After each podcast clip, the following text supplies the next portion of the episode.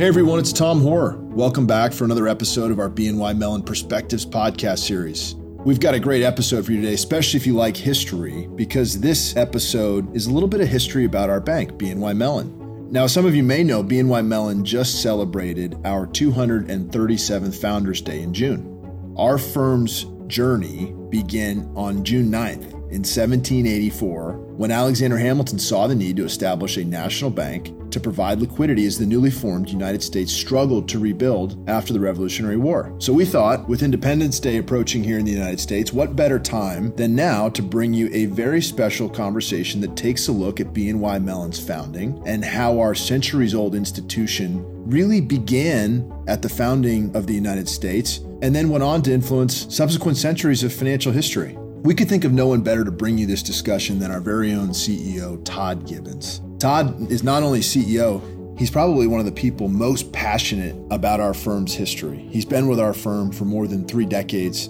having served in a number of leadership roles here at the bank. And in this conversation, he sits down with Dr. Richard Sylla.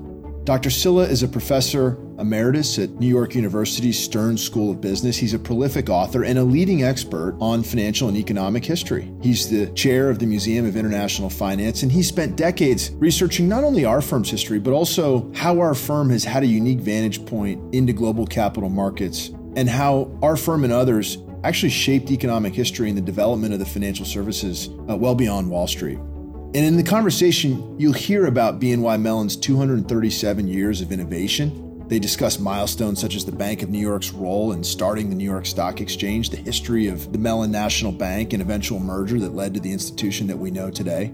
And you'll also hear about BNY Mellon's legacy of helping support the United States and global economies through financial crises. Our firm has acted as somewhat of a secret weapon during the Great Depression, the recession of 2008, and of course, most recently, the economic fallout from COVID 19. Another interesting point Dr. Sylla actually wrote one of the defining books on the history of interest rates here in the United States.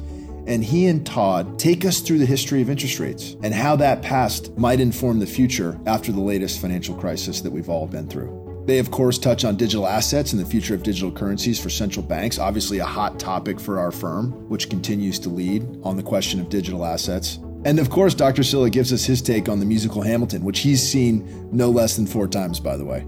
So, we think you're really going to enjoy this conversation between our CEO, Todd Gibbons, and Dr. Richard Sylla. It's a really interesting look at our history and a little bit of a glimpse into the future as well. And so, we hope you enjoy it. As always, listen, rate, review, give us your feedback wherever you listen to your podcast, and we look forward to seeing you at the next episode. Thanks again, everyone. Thanks, Dr. Sylla, for uh, joining us. Just a few weeks ago, we celebrated our 237th Founders Day. Uh, the Bank of New York was, if you can't do the math, was founded in 1784 by Alexander Hamilton. And that was a pretty meaningful moment for global financial history and, and certainly, certainly for the U.S. financial history. Can you tell us about the historical uh, perspective of the uh, and significance of the moment? It must have been a very interesting time. Well, I like to start off by saying that uh, uh, New York used to have a holiday called Evacuation Day, and that was in November, and it commemorated the departure of the British troops uh, at the end of the American Revolution. Uh, the peace treaty was signed in September 1783, but the British Army remained in New York until November uh, 1783. And they had been there since 1776, and they'd made a bit of a shambles of the city. So New York was in kind of not great shape. And less than a year later, the Bank of New York opened its doors. So it was on the, the sort of recovery of New York City from the uh, mess the British had uh, left it in uh, during the American Revolution. And uh, I think that's so. The Bank of New York is one of those, you know, basic institutions of the country that uh, you know, helped us recover from the devastation of the Revolutionary War. And uh, I think it started its business in you know, June 1784. The actual foundation was businessmen met, I think, in February, March 1784, and decided that they needed a bank to uh, help the city recover. So uh, it's, it's a pretty basic institution in the United States. Uh, it's a history we're really proud of. So Hamilton at the time, he was kind of uh, thought as someone engineering a financial uh, revolution with widespread implications. Um, how, how did this help influence the next few decades, and for that matter, even centuries in U.S. financial history? Well, I think you know Hamilton wrote Robert Morris in 1781 when he, Morris was the Congress's superintendent of finance, and Hamilton said, "You know, we'll win this war, which was still going on then, uh, more by getting our finances in order than winning battles." And so Hamilton had thought, you know, from uh, this very young man in the army, uh, that the financial uh, uh, foundations were very important to establishing the United States. And he founded the Bank of New York in 1784. Then in 1787, he was a member of the Constitutional Convention, and then he wrote the Federalist Papers, uh, three fifths of them, along with James Madison and John Jay, uh, to get the Constitution ratified. And then in September 11th, uh, 19, uh, 1789, Hamilton becomes the Treasury Secretary. And over the next four years, I think basically most of it happened during Washington's administration, Hamilton engineers this financial revolution. And what do I mean by that? Well, I think uh, from studying financial history uh, for several decades now, uh, financial revolution basically means the government itself gets its finances in order and is able to manage its debt. Uh, then you have to have a, a, solid currency, a stable currency.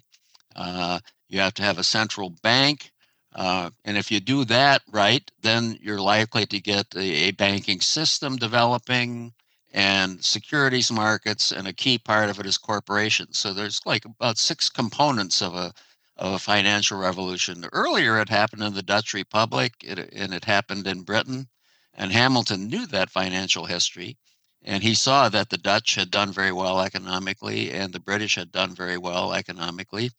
Uh, so he thought the United States needed a similar thing. So one of the first things he does as Treasury Secretary, his first great report on public credit in January 1790, you know, four months into office, he says the United States should assume the state debts left from the revolution and uh, should uh, have a restructuring of the Revolutionary War debt into what we would today would call the modern Treasury bond market, with uh, three brand new issues of securities: a six percent bond, a three percent bond, and a and a 6% deferred bond that w- wouldn't pay interest for 10 years. I sometimes say Hamilton was the inventor mm-hmm. of the zero coupon bond uh, for 10 years.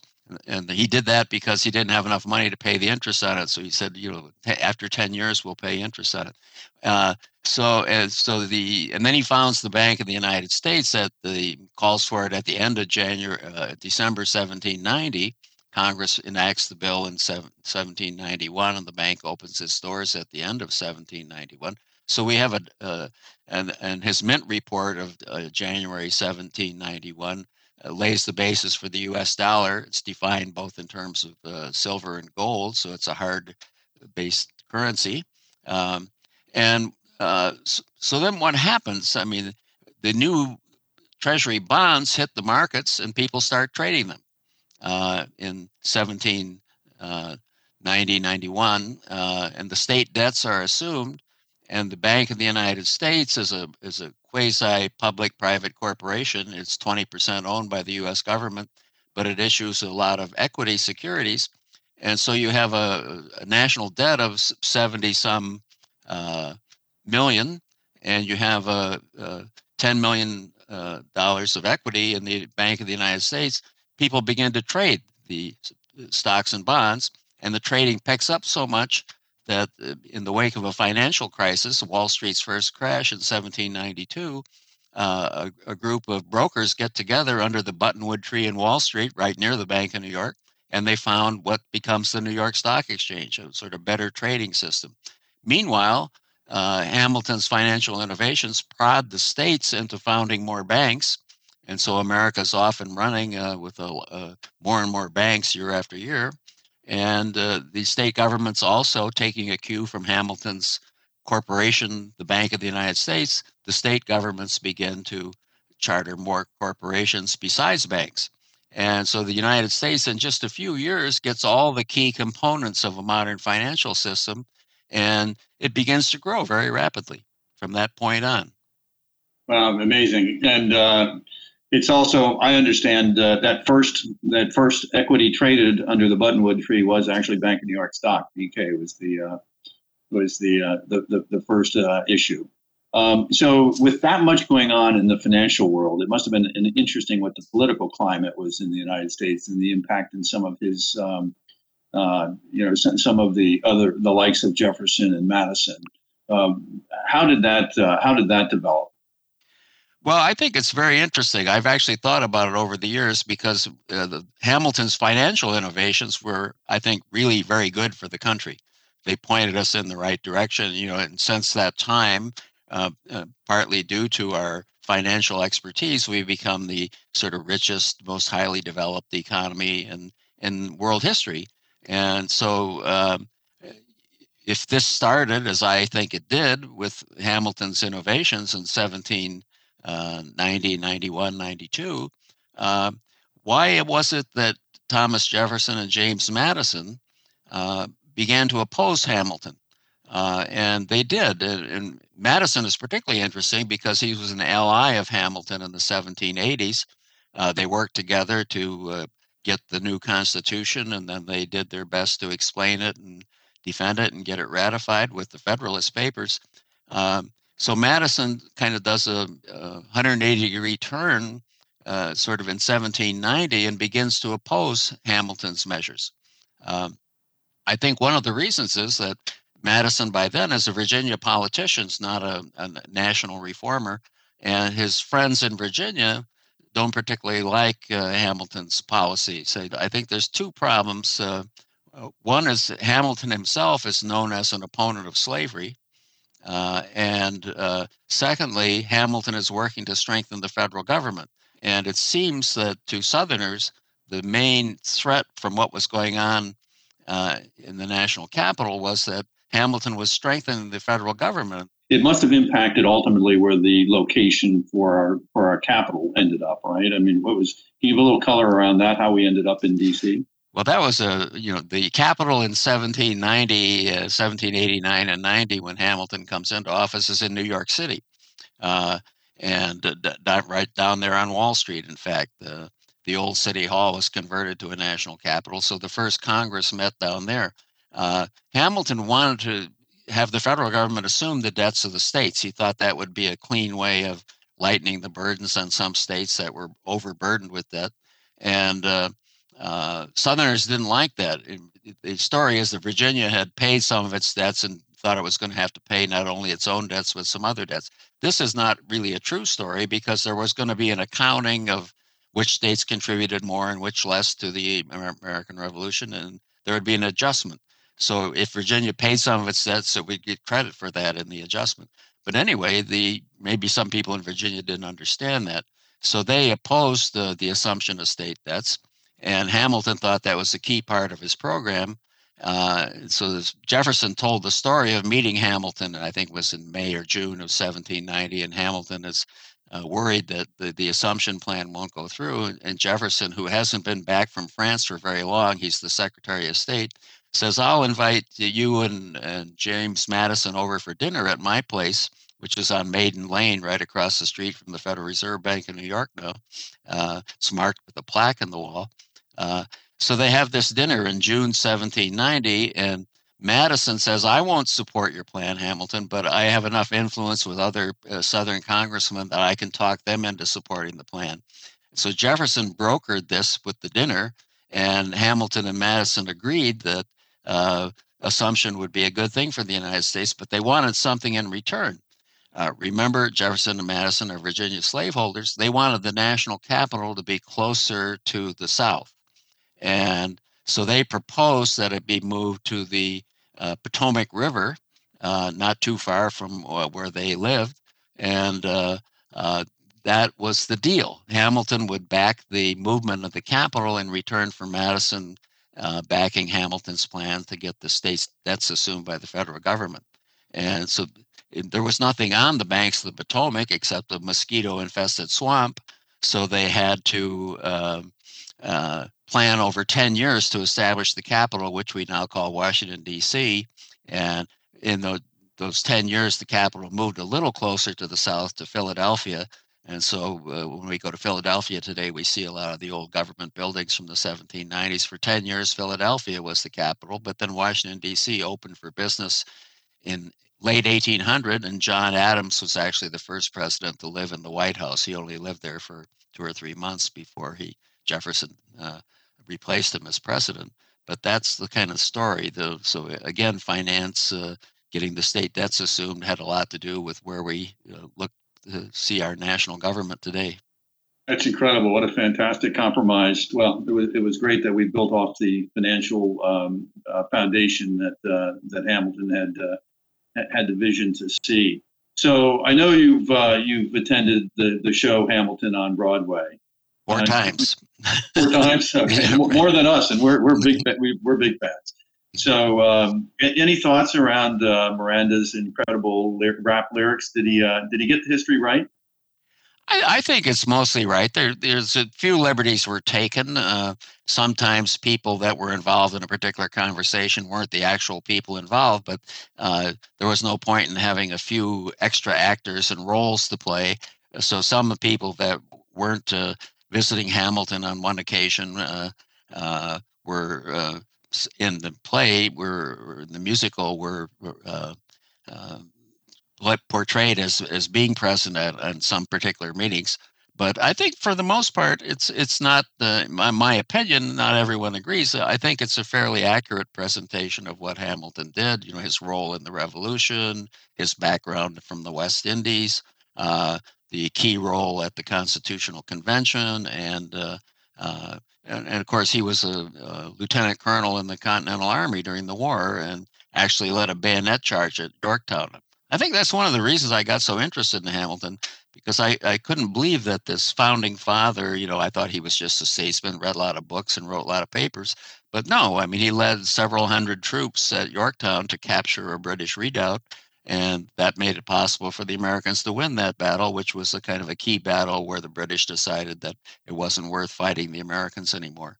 So he he just he was a man of action, but he was also an intellectual, uh, and uh, Miranda I think captures that in the in the musical. Uh, of course, there's a lot of other stuff there about with the dancing and uh, the ladies and all that, but uh, you know, it's I think he did a very good job. I'm, I'm, I'm glad to hear that. Maybe I'll go back just for another history lesson. um, the um, you, you, know w- we're a global institution that has our roots in in New York City. I mean, we've been here throughout our uh, throughout our history. Uh, the city is going through an incredible time. I know that you've served at a number of fine institutions here in, in, in New York. And as we as we uh, as we work our way through the um, the pandemic, what lessons do you think that we've learned, um, and, and, how do you see the future from that? And, and specifically, if you thought back to the impact on finance in cities, for example, with the Spanish flu, are there lessons that we should be incorporating into our think, our own thinking right now as we move out of the pandemic into more of a normal environment? Well, I think the history of New York City is that it, it goes through various crises, uh, but it always seems to recover and, and come back, you know, uh, even even more than come back. It becomes vibrant again and and uh, advances. And, and you know, I started out by saying that uh, uh, the Bank of New York was founded to help New York recovery from uh, recover from the devastation of the American Revolution when the British occupied the city for uh, seven or eight years. And um, uh, there was, you know, a, fire. There were there were pandemics, of course, before. There were yellow fever, outbreaks in New York in the 1790s and in other American cities. Um, and so New York has an experience with pandemics or epidemics anyway. And uh, there were fires in the 1830s, and there was a lot of disagreement uh, in New York City about uh, what the position should be in the Civil War. Uh, there were some draft riots and things like that. Uh, and then there were, you know, financial problems of the city. Uh, later on in uh, the 1970s i remember in particular i wasn't living in new york then but new york city was almost went broke there in the middle of the 1970s and what i see is that uh, as in the very first recovery from the revolution itself finance played a leading role uh, mm-hmm. you know the financiers but go back to the 1970s uh, New York was in tough shape uh, financially, and the financial leaders of New York came together and worked out a plan in conjunction with the the politicians to uh, restore the city's finances. So, in my view, that New York has recovered many times and will again, and finance will play a leading role, I think, in in in that recovery. I, have to agree with you. And I, when I've seen the resilience of the workforce in the city and also the leaders in the city, I'm highly confident that uh, that we'll be back, and probably sooner than people had expected. Let's let's uh, let's shift to uh, another topic. I know it's near and dear to your heart. You've done a lot around interest rates, and there's an awful lot of debate now among economists about inflation and interest rates, and um, and I think it's it's more it's starting to become a little more split than it than it had been. I don't think in my career that I've ever heard the Fed mention so frequently how inflation is kind of welcome and it's transient. Um, in some ways, it's similar to the, the, the comments that were made in the late '60s before we did actually see uh, inflation. It was kind the, the, the, the Fed uh, at the time was indicating that they only thought things were going to be transient. Any thoughts about? Is there any lesson to be learned here? Any thoughts about where we might see um, interest rates going in the future? Well, I'm a co author of a book called A History of Interest Rates, which actually covers uh, several thousand years of interest rate history. And as a result of that, I've gotten a lot of uh, media uh, calls uh, uh, to d- discuss where we were. And the, one of the points I make is that right now we seem to have the lowest interest rates that we've had in 4,000 or 5,000 years of history. Uh, and this seems to be related to the, the actions of the central bank. Now, like you, I'm a little, I always thought central bankers were the ones who were uh, considered to be uh, fuddy duddies because they wanted the inflation rate to be zero. And so it is a kind of unique experience when the central bankers in the last uh, 20 or 30 years started saying we should aim for an inflation rate of uh, 2%, I think has been the common target. That, that was really unusual. And uh, I know a little bit of the reason why that somehow labor markets uh, work better if there's a little bit of inflation.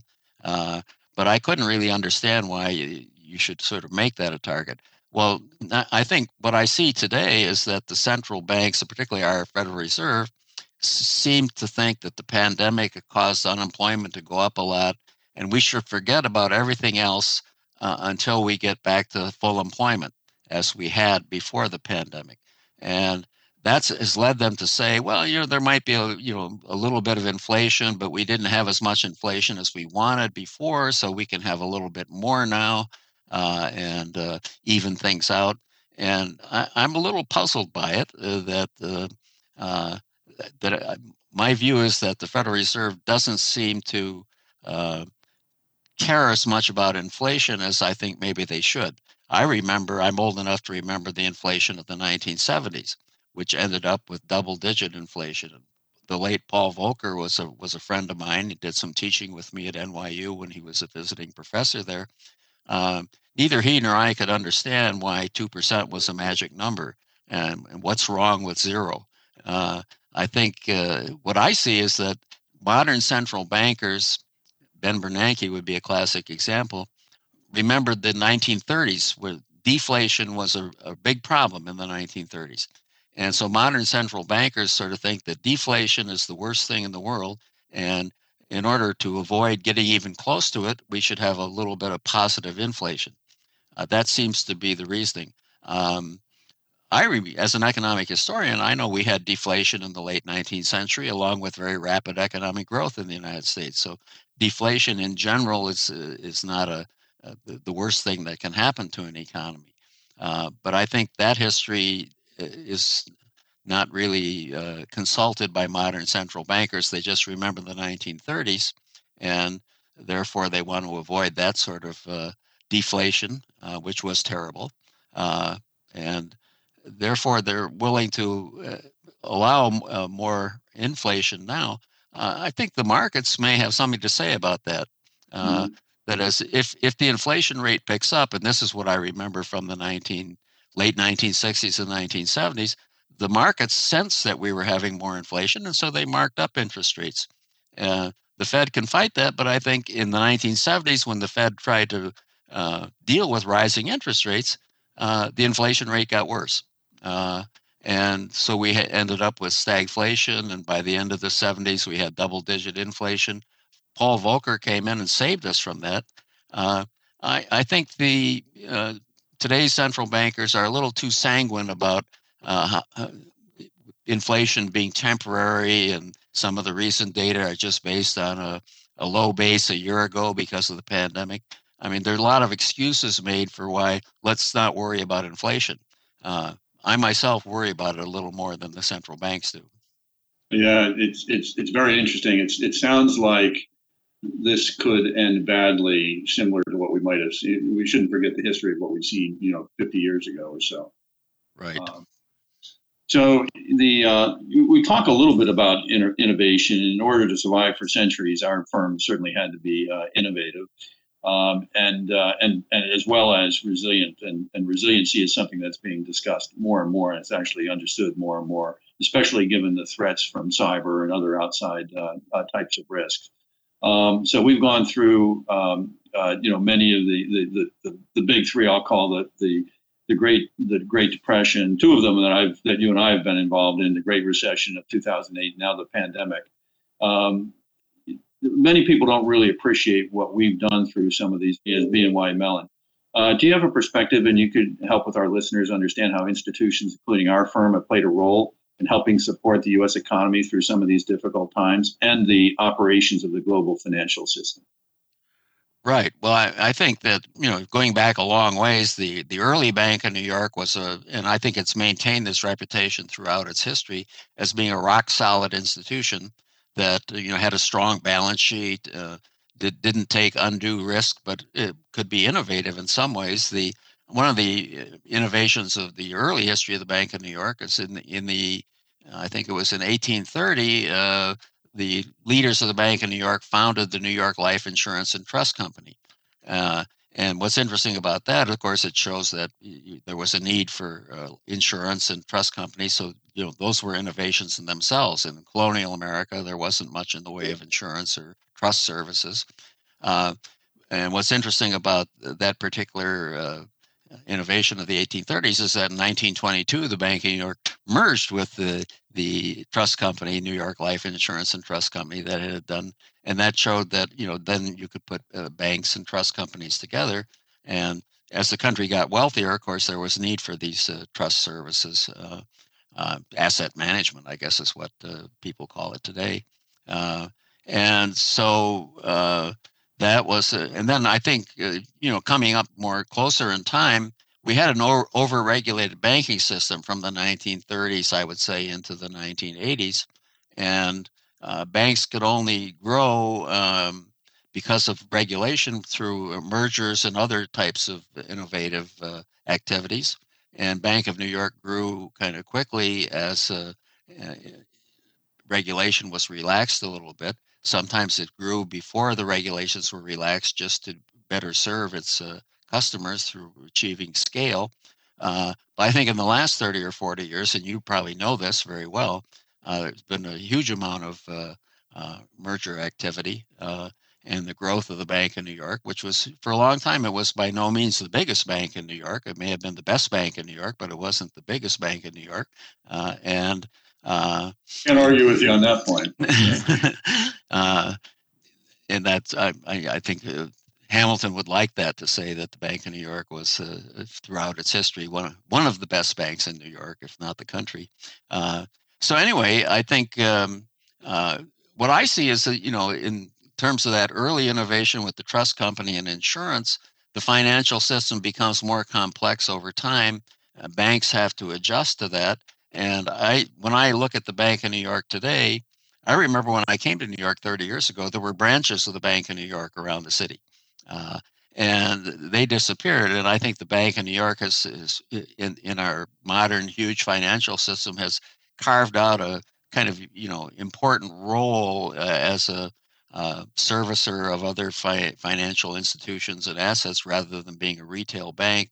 And so it you know it's, it's been able to reinvent itself and find a comfortable niche in the in the modern financial arrangements where it, it kind of kind of plays a key role. I think you have what 40 trillion of assets in custody and management.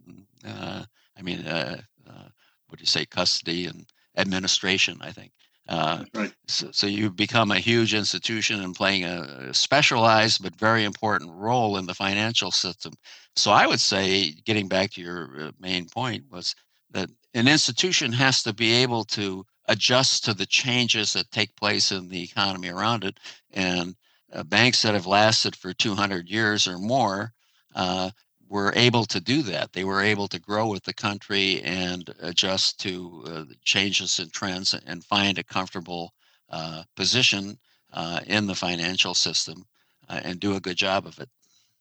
Yeah, it's, you point make a lot of good points there. One time, we were a universal bank, and we chose to focus more on the uh, you know the payments and clearing and the, the transaction banking side side of uh, banking. I'd kind of get your, thoughts about this. Most of the uh, many institutions continue to be universalist, and uh, they've opted to perform a wide variety of functions while we encapsulate. Although it's a diverse set of those transaction banking services, it is a more focused approach. How, how do you think that sets us apart, and, and, and where do you see that? Uh, uh, where do you see the tra- trajectory of the industry? Do you think it'll continue to go universal, and you'll have a few focused institutions? How do you think, uh, or, and have you given that some thought? Well, I have. I, I think the, you know, Henry Kaufman. I was the Henry Kaufman Professor at NYU for for many years. Uh, uh, Henry Kaufman Professor of the History of Financial Institutions and Markets. Henry and I are good friends, and he thinks that um, uh, these modern universal banks are not so easy to manage. Uh, that they can have if you try to be all things to all people, you you may have some problems somewhere in that. He also thinks modern banks are, uh, especially the universal type banks, are are, are way too large, you know, and, and have, uh, so they're difficult to manage. I think the focused approach probably can lead to better management. Uh, mm-hmm. And you know, for many years, uh, economic historians talked about the Anglo-Saxon markets, banks and markets model versus the German universal banking model, where uh, the German universal banks did did uh, all things for for their clients, uh, and these were held up as two ways to go. And uh, I, I, think the the recent history shows that if you examine European banks, you know that have in general more of the universal banking model. The European banks have been having a lot of troubles in the last uh, 10 to 20 years. And mm-hmm. Uh, so I think Henry Kaufman's on to a good point there when he says the you know it's, it's, just difficult to manage. Think of a bank, you know, all over the world. You're you're doing all things to all people all over the world. Uh, but you know this better than I do. Somebody's got to be in charge and make you know take the responsibility at the top, the CEO. So I, I think there are risks to the universal banking model, especially when banks are very international. I I think the, the focused model is is probably the wave of the future. Uh, I think universal banking is not as uh, an attractive a model as it was maybe 30 or 40 years ago. Thanks, That probably, that debate will probably go back and forth as uh, as conglomerates always the debate around conglomerates always have. Um, let's you, you raised some uh, comments and it was you basically said the banking system was probably overregulated. Uh, you know, post the um, Great Depression from the 30s and the 80s, I think is where you where you had indicated. Um, I'd kind of get, love your perspective on the cycles of regulation because it certainly has had an impact on how we've managed and, and, and formed ourselves. Uh, and and how important is regulation either either as a as preventing or perhaps in some instances even maybe leading to some uh, uh, financial crashes. And you know, as I referred to that, if you go back before the great financial crisis, uh, regulation had led to a shadow banking system that was taking on a lot of leveraged type of uh, risk outside of the traditional banking system. And I'm wondering if you see any parallel today at what we're starting to see with fintechs entering the transaction banking side, where counterparty risk is is is probably not as well known, um, or or the, um, uh, the, the importance of resiliency and in the just the investment in infrastructure so, just generally, your thoughts around regulation um, and and how you know, how it's not not not too cold, not too warm, but but mm-hmm. uh, but just about right.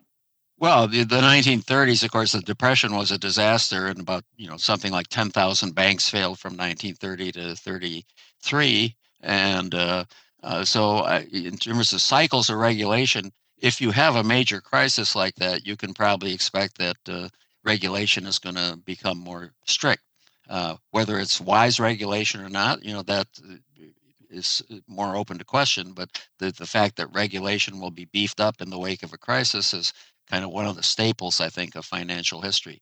Um, so um, I think the regulations of the 1930s began to cause problems for banks in uh, the 1950s and 60s uh, when uh, our banking system was pretty much organized along state lines and banks, you know, uh, in many states, banks had to operate out of only one office. Uh, and this didn't make a lot of sense when banks were trying to grow. Um, you know, for one thing, uh, if you keep a bank small but you have big firms in the economy, it becomes harder for the small bank to make a loan to a big firm because the you know regulation said you can't lend more than 10% of your uh, money to any one particular institution. So the banks were sort of hemmed in by anti-branching regulations. Uh, I think for a time you might be able to branch within New York City or parts of New York City, and only later on could you you know open branches upstate. And then finally we got in 1994, you know, not so long ago, we got interstate banking. Congress passed the uh, that law in 1994. So I mean, the regulations of the 1930s caused more and more problems for banks in the 1960s, 70s, and 80s. And the banks worked to have those regulations relaxed. Uh, we repealed Glass Steagall, uh, which separated commercial and investment banking in 1999. Um, now, uh, I think it was wrong to say, but people said it, that the repeal of Glass Steagall is what caused the 2007 to 2009 crisis. Uh, actually, uh, that didn't seem to be true. You know, Lehman Brothers was not a commercial bank, and it was an investment bank, and they existed before that. So um, I, I, think it's it's easy to claim that a deregulation of sorts uh, causes a, a crisis. Uh, and of course, we got Dodd Frank in the wake of the uh, 2007 9 crisis. Um, I haven't quite understood Dodd Frank. I mean, it seems like they're still implementing some of its provisions. It's it's not a even though it was a stack of pay, paper, you know, a thousand or two thousand pages high, it didn't really settle a lot of issues. It left a lot to be interpreted and argued about uh, ever since then. Uh, so I, I, you know, uh, if the banks are overregulated, you're going to get things like shadow banking. I think we see that in not just in the United States, but in China. I'm told that the where the government regulates the banks. The there's a shadow banking system growing there. Uh, uh financiers are good at, at finding ways around regulations. Uh, the banks may not be able to do it on their own, but uh, uh you know they'll find ways uh, off balance sheets and things like that. Bankers did that. In the before, leading up to the crisis 10 or 12 years ago. We want the right balance of regulation. I, I do believe that banks have to be regulated because you know the early banks they wanted to hold as little capital as possible and they wanted to hold as few reserves as possible and that often got them into trouble so i think that uh, uh, regulation is justified but it, we can have over regulation and uh, uh, or under regulation. I, I think that we, we're still searching, two or three hundred years into the history of American banking, we're still searching for the right balance of regulation, you know, in terms of not making the industry uh, uh, unsafe. Uh, you want to make it safe, but not so safe that you prevent innovation and serving the uh, growth needs of the economy, which is what banks are really about. You know, I believe in finance-led growth. In many places in the world, finance was a kind of key driver of economic growth, and we don't want to lose that uh, um, ability of the financial system to uh, innovate and even drive economic growth. Yeah, don't don't don't kill the golden goose in the process. But you make a very interesting point that regulation kind of uh, you know, it, it, it, goes back and forth given circumstances. So we went through the, the financial, the great financial crisis, and Dodd Frank followed to try to prevent something like that happening again. So as we've just gone through the pandemic, and initially it was a, the the it, it, was triggering a financial crisis, which was managed through the banks seem to have come into it uh, much much better off, and maybe maybe grant some credit to what was done in uh, under Dodd Frank with the capital and liquidity regulations. I know for ourselves, it was all about our clients, our, our colleagues, uh, and also having the the the the, um, the strength of our balance sheet to support our clients through what was going to be a very difficult time. And that was our mantra internally, you know, March of 2020 when things really uh, really started happening. Do you think there is additional regulation going to come into the financial system because of what we just went through? I don't really see that you know much discussion of uh, that you know the the pandemic crisis itself uh, was a, a need uh, revealed a need for for more regulation. Um, as you say, I think the banks handled it pretty well. Um, and American banks in particular, even before the pandemic broke out, the American banks had recovered from the um, uh, financial crisis much better than European banks did. Uh, and so I think that I'm, I'm, glad to hear you say that maybe Dodd Frank had some good effects because, you know, typically many bankers will say, well, you know, regulation is just too strict. Uh, and so it, it's nice to think that uh, a leading banker thinks that there were some good points to, to, to Dodd Frank. Um, I, I don't really see that the, you know, the pandemic crisis came from outside the economic and the financial system. And uh, it it doesn't seem to me to reveal any uh, flaws that need to be corrected by regulation. Uh, in mm. fact, I think we should congratulate our banks in staying strong throughout the crisis and and uh, keeping the financial system running pretty carefully, uh, running well. Uh, you know, I, I, watched the stock market flop out of bed late last February and into March 2020, and it looked like things might be getting bad. Uh, but then somehow the Fed stepped in and working, you know, the Fed works through the banks and and the central bank, you know, going back to Hamilton and his financial revolution, you have a central bank and a banking system and the securities markets. And the, the Fed came in there and did what was necessary to uh, stem that crisis that uh, rose for one month uh, uh, in a year or so ago. So I think that, you know, we should probably instead of thinking about the the, the pandemic uh, show that we need more banking regulation i think we should pat ourselves on the back a little bit for saying that the financial system actually worked pretty well no i, I appreciate that comment we're quite proud of our role in it we we are the operator of a number of the facilities that got liquidity where it needed through the government. The primary dealer credit facility operates on our on our infrastructure. The, the municipal liquidity facility that helped out some of the states and municipalities um, the PPP program. So a number of facilities that we work closely. And the and the other thing we're quite proud of is we're important to the infrastructure of uh, market infrastructure, and we were up, up and running throughout, even though we did go to a work from home. But we we we we had it was a proven level of resiliency that that I'm very proud of. And by the way, the the new level of re- resiliency, it's not just about operations and infrastructure; it's also about your people and your you know and your people being able to uh, to get it done while they're dealing with with some of the you know the the inevitable concerns that they personal concerns that they had during that time. But let me let me switch the topic, uh, Professor. Um, and we've been talking about innovation a lot. Um, and we recently made a noteworthy uh, uh announcement where uh, we're uh, starting the kind of the first digital asset unit here at BNY Mellon. We announced that back in February. Uh, so it will both it will be a, a, an opportunity to custodize, tokenize, and manage, administrate value um, uh, digital assets. From your vantage point, what's the significance of this announcement uh, to, in financial history, and how might it shape things as we look as we look forward? Is it a, is it a yawn, or is this something is this something much more significant? Well, I've been a skeptic of um, things like Bitcoin, but sometimes I look in the mirror and say, "Well, you're just an old guy. You don't you, you don't understand what's going on anymore." But I think the digital revolution is, is something really big, and we may be in the early stages of it. Um, so I I think the you know there's going to be digital assets. Um, uh, almost everybody has digital assets now. My my computer is stuffed full of uh, papers I've written and drafts and things like that. So I think almost everybody in the world has some digital asset uh, uh, of one sort or another.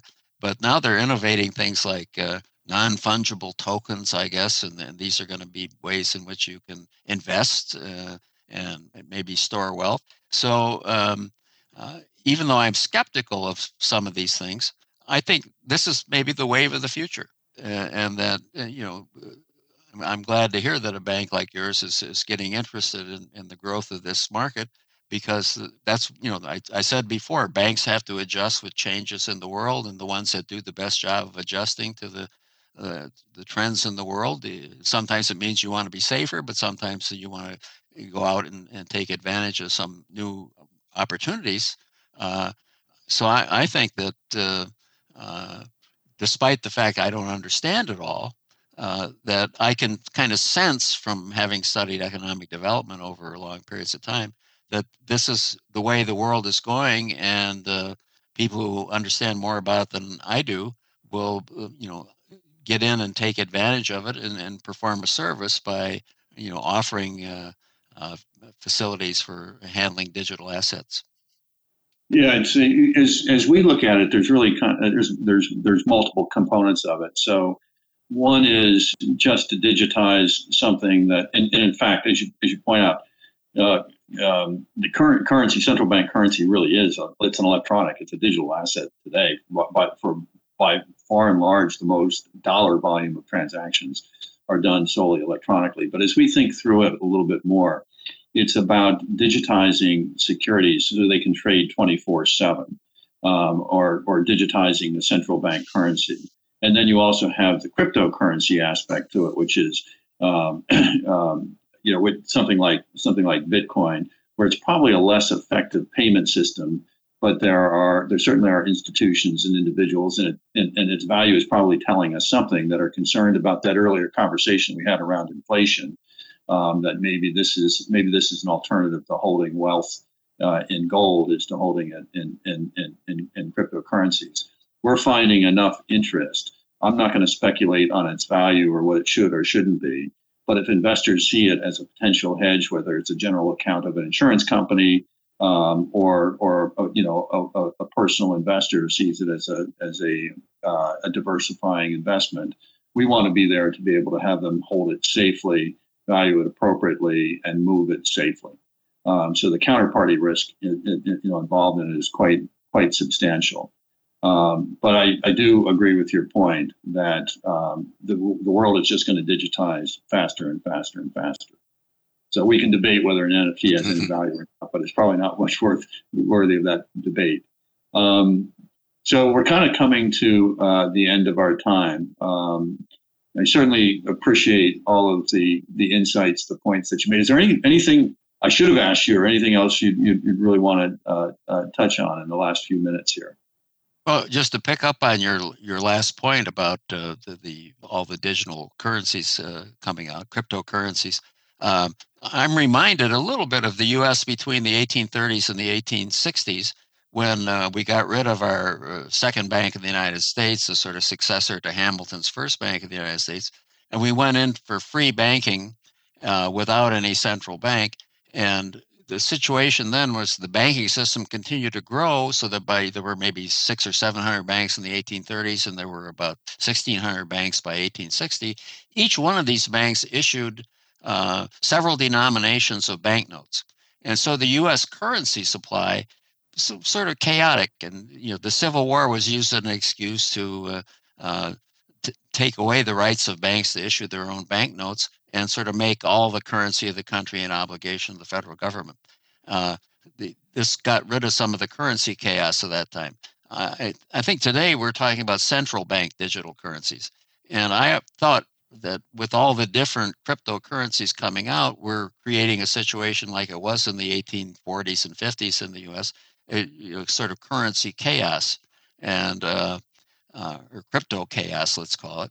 And probably central bank uh, digital currencies would be the solution here, just like the U.S. Uh, uh, going to a uniform national currency in the Civil War. Um, the worry is, of course, and I think this is behind the cryptocurrencies and ties in with our discussion of inflation, that um, uh, you know since the 1970s we've been off, uh, maybe even since the 1930s we've been off a metallic standard. Hamilton put in the dollar linked to gold and silver, and that was a way of keeping currency stability. But we got rid of that in the 1970s, and, and people now worry that we're on a totally fiat money system and the Federal Reserve can conjure money just with by uh, hitting a few buttons on the computer. And so uh, people's trust in the stability of currency, uh, of national currencies, is is uh, going down, I think, and that explains some of the attraction of the cryptocurrencies. I hope that that the the fact that we're on a fiat currency doesn't lead us into uh, an inflationary situation. But I think some of the interest of, in crypto is uh, because of the uh, feeling people have that there's no real constraint on a, what the Federal Reserve can do in conjuring up money, and that, that may mean that the value of the dollar will fall, and so they're looking for some safe place to uh, store wealth. I agree with you, Professor. So one one last question on the topic: Can the can the U.S. government regulate cryptocurrencies, and if and, and how? Uh, I don't really know. I mean, I, am I'm, I'm sure they'll they they can figure out how to regulate it, but I, I think the, the the best way that they will think of to regulate it is by creating their own cryptocurrency, which will then uh, tend to dominate the wide variety of cryptocurrencies that are being invented now. Uh, the cryptocurrencies may, you know, ex- exist as a digital asset. I don't. I don't think they're really such a great medium of exchange right now, uh, and that's what money is supposed to be—a medium of exchange. Uh, it may be a little more attractive as a store of uh, value, uh, but um, since there are limits, I guess, to how much cryptocurrency can be created. Uh, but I think that if you know if if the central banks uh, their their way of dealing with cryptocurrencies will be to try to come up with a digital currency of their own, and uh, and then the cryptocurrency may continue to exist as some sort of asset to invest in, uh, which may you know be a store of value. Uh, but I, I, I don't think uh, you know I, I don't expect the uh, buy bitcoins and use them as currency in, in the remaining years of my life. so I, I, think I think great insight. If somebody wants to invest in cryptocurrency, it's not in order to, to, to make efficient payments. It's in order to somehow get away from fiat currencies and, and invest in. I think that's the real worry, the fiat currency problem. Well, Professor, thank you so much for uh, spending some time with us. I think it was uh, you hit on all the topics that uh, that I wanted to hear about, and your, your, the breadth of knowledge of of the detailed knowledge of the of the founding of this com- of this country and, and our company is, is is fantastic and hugely appreciated. You know, thanks for all your time. You're welcome. It was my pleasure.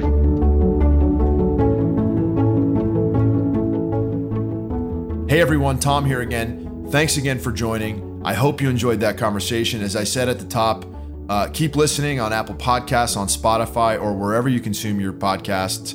Most importantly, if you're willing, leave a review or a rating and tell us your feedback. You can find us on social media LinkedIn, Twitter, Facebook, Instagram, and bnymelon.com. Thanks again for joining. We'll see you on the next episode.